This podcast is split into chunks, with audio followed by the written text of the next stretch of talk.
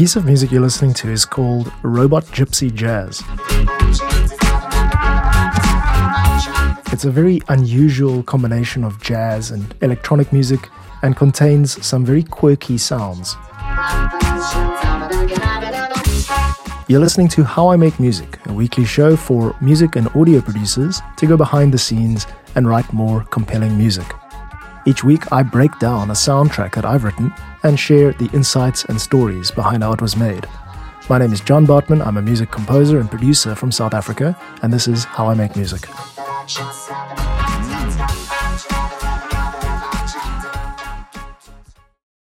Right, so this track is quite clearly an odd combination of sounds, and today we'll go into what gives it that offbeat and quirky flavor. Before we get into that, I'd like to play you a reference track Let's listen to the opening theme song from the podcast No Such Thing as a Fish, a British comedy podcast. Here's what they play at the start of their show every week.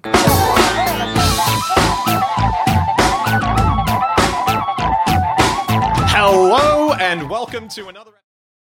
So that high pitched arpeggio lead line at the beginning, that thing it would be a little bit uncomfortable for a host to try and make dialogue on top of that melody because it overlaps with the range of the human voice and it's very fast and it distracts the listener from what, what a host might be saying. That's probably why they use it just as an intro but don't actually speak over it. I bring this up because if you are getting into soundtrack composition or music that is not pop music or, or commercial or retail music, you have to remember to leave space for the dialogue.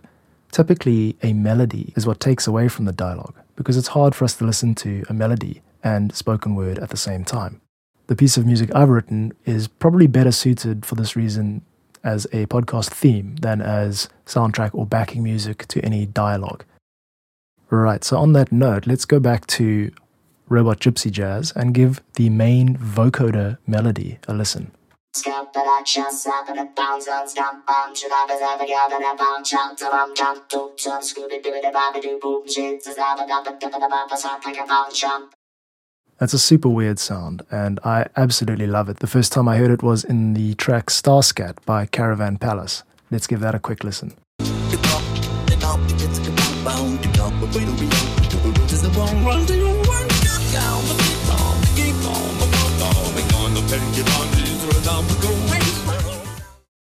So you can hear a clear influence there. I fell in love with that sound when I first heard it, and I sat down and worked out how to reproduce it. It's scat singing through a vocoder. So scat singing, the dry signal would be something like this.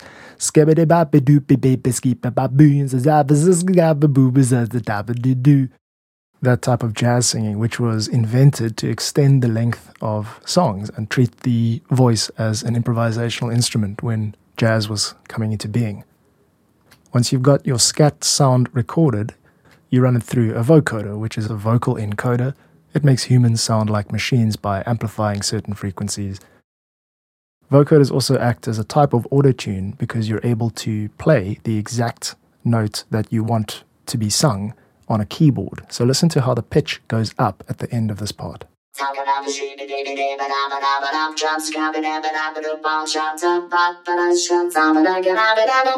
The vocoder sound is popularized by Daft Punk in the 90s, and uh, they've used it extensively. But I honestly feel Caravan Palace should get an award for basically inventing vocoder scat singing. Right, so we're going to move on to the guitar. Let's give the acoustic guitar a listen.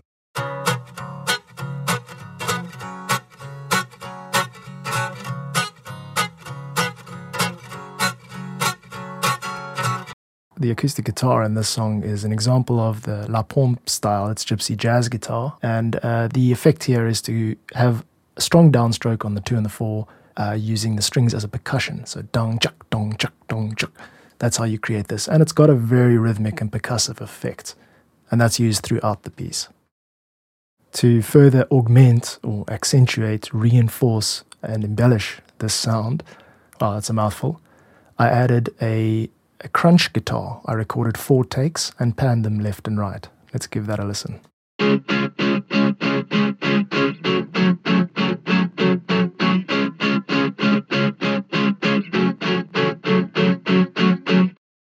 clearly nothing glamorous going on there, which is quite unusual for an electric guitar, which normally uh, stands out front and center in music.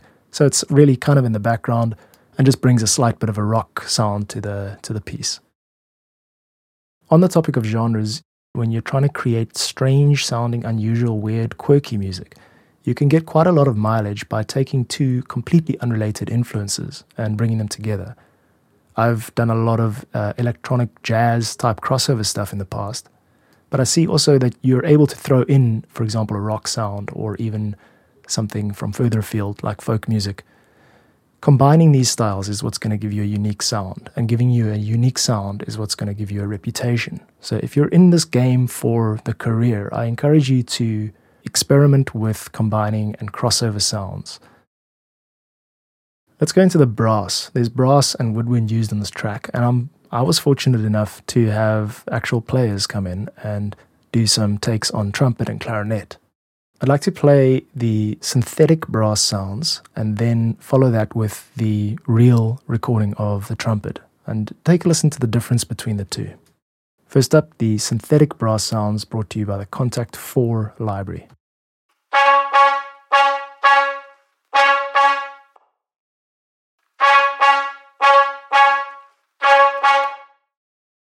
Now, here's the same part which I asked my trumpeter friend James Birchall to double.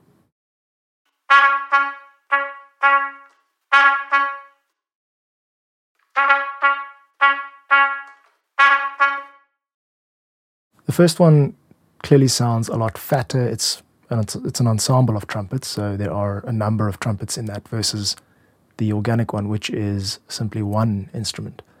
But hopefully, you can hear how the velocity meaning the hardness of each of those trumpet hits, sounds far more realistic, obviously, with the real instrument and really brings a character to the composition that you struggle to get using uh, synthesized strings and synthesized brass sounds.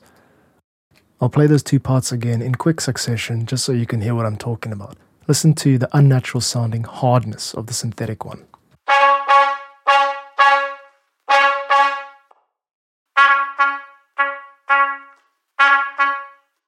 I'm always in favor of real instruments and live instrumentation wherever possible. And in this case, I've used both. So, as a background layer, I used the synthetic, and right somewhere in the front, uh, may, maybe a little bit more audible, I've used the live trumpet. And the effect that this has is that it sort of tricks the ear into thinking that the background instruments are also real because in the foreground you say, oh, well, there's a real trumpet, and your brain goes and fills in the gaps, and the background sounds more realistic than it actually is. Here are the two parts played together the real and the synthetic.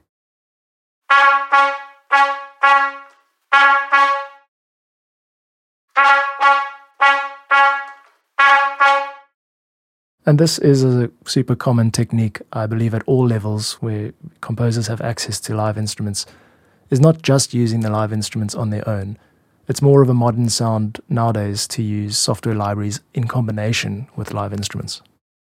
The take home here is that even if you're one person on your own, or even if you're a student that's just learning how to play something, there's nothing stopping you from acquiring software instruments and playing your own instrument on top because it really brings a professional and modern sounding edge to your compositions when you combine the two. And you can hear how simple some of these parts are. You really don't need to be a virtuoso to write soundtrack music. So go for it. Right, let's give the beat a listen.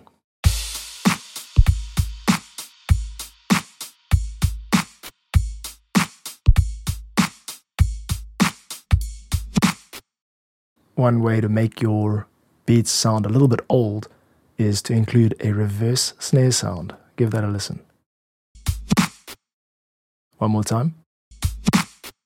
This is a staple sound, one of many staple sounds used in the hip hop of the late 90s, early 2000s. Labels like Ninja Tune had a lot of these artists practicing sample flipping techniques. So if you're in the strange position of needing to create late 90s, early 2000s hip hop sounds, that's one way to do it.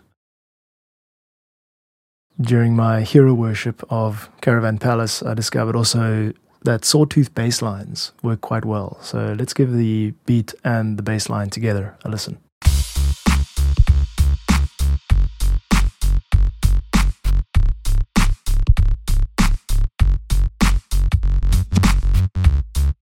Very much on the beat and a little bit of embellishment at the end there, which sounds like this. But otherwise, remember that bass is more of a rhythmic instrument than a melodic instrument. Whether you're playing live or producing music, you're going to want the bass to anchor the beat, especially in this type of music, which is intended to be uplifting and to deliver some energy. To create variation between the A part and the B part of the song, I do very little other than just simply adding a cowbell to the beat.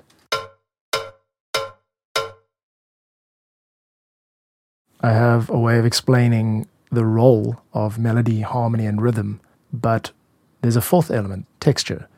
Here are the sounds compiled from this track, which I would consider to be part of the texture. The part you'll hear now is a combination of a jazz brush loop, a really background sounding pad sound with a high attack value, meaning it kind of fades in slowly, and something which sounds like sand being rustled around in a box, which is like a grain delay sound. Let's give these three texture layers a listen.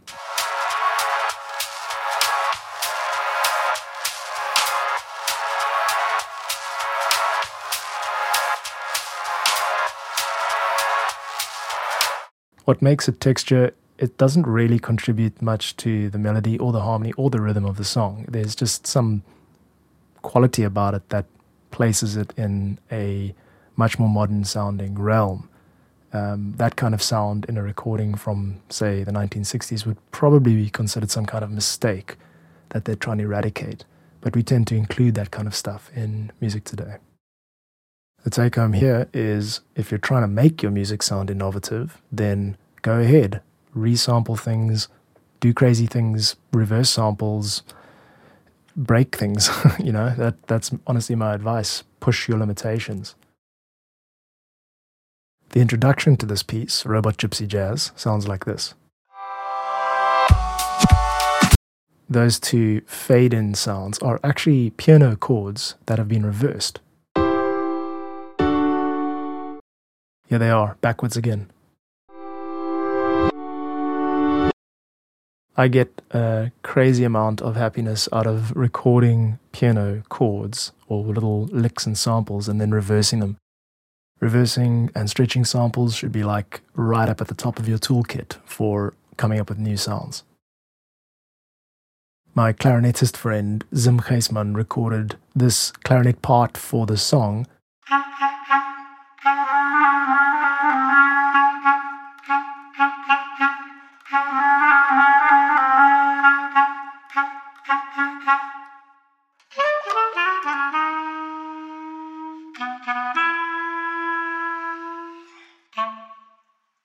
You might be wondering why something would be called gypsy jazz and not just regular jazz. The gypsy scale is used prominently in gypsy jazz music. It's a fusion of Romani music and American jazz. The gypsy scale sounds like this.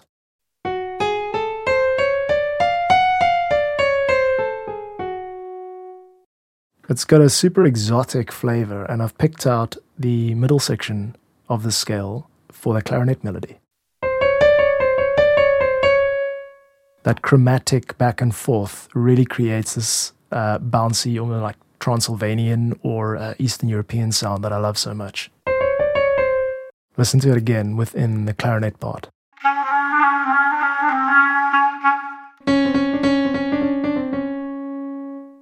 The inclusion of this Eastern European sound in an already busy track creates a real sense of uh, the exotic flavor and, and just this madness that you don't really know where to place this kind of music. It's electronic, it's got a little bit of rock in it, it's jazzy, and now it's got this Eastern European flavor. It's a crazy melting pot of ideas. I have no idea if it really um, sounds as good to other people as I think it does, but regardless of how it sounds, it was a lot of fun to make, and I hope that that fun was communicated and is communicated through the music. If you can believe it, there is actually way more to unpack. There's organ sounds and there's the arrangement and the rest of the composition to talk about, but I really feel that um, that is about enough for now. Perhaps a second episode on it at some point in the future. If you enjoyed this episode of How I Make Music, there is another one called Bouncy Gypsy Beats that you're probably going to want to check out. It's in the same ballpark sawtooth bass, gypsy jazz sounds, and uh, sort of late 90s hip hop beat. Also, a product of my own band, Pravda, which I'll link in the show notes. So, we'll listen to that full track, Robot Gypsy Jazz, in just a moment. But before we do that, thank you for listening to How I Make Music, my Wednesday weekly show in which I break down an original soundtrack that I've written and I share the insights behind how it was made so that music and audio producers can make more compelling music or maybe just get some ideas from a fellow music producer. You can subscribe to this wherever you get your podcasts, and if you need fresh music for your own podcast or your video, these tracks are made available to download through my website. So head over to johnbartmann.com, J O H N B A R T M A N N.com. That's my name. Go to the music page, and there's a library. I'm growing this library, and it's all original material, royalty free. You can search it using keywords or instruments, genres, title, moods, all that kind of stuff. Very easy to find what you want. If you can't find it, contact me. I'm happy to write something for you. Thanks for listening. And now here is Robot Gypsy Jazz, a crazy assortment of different flavors from rock to electronics and jazz, Eastern European music in its entirety. We'll catch you next week.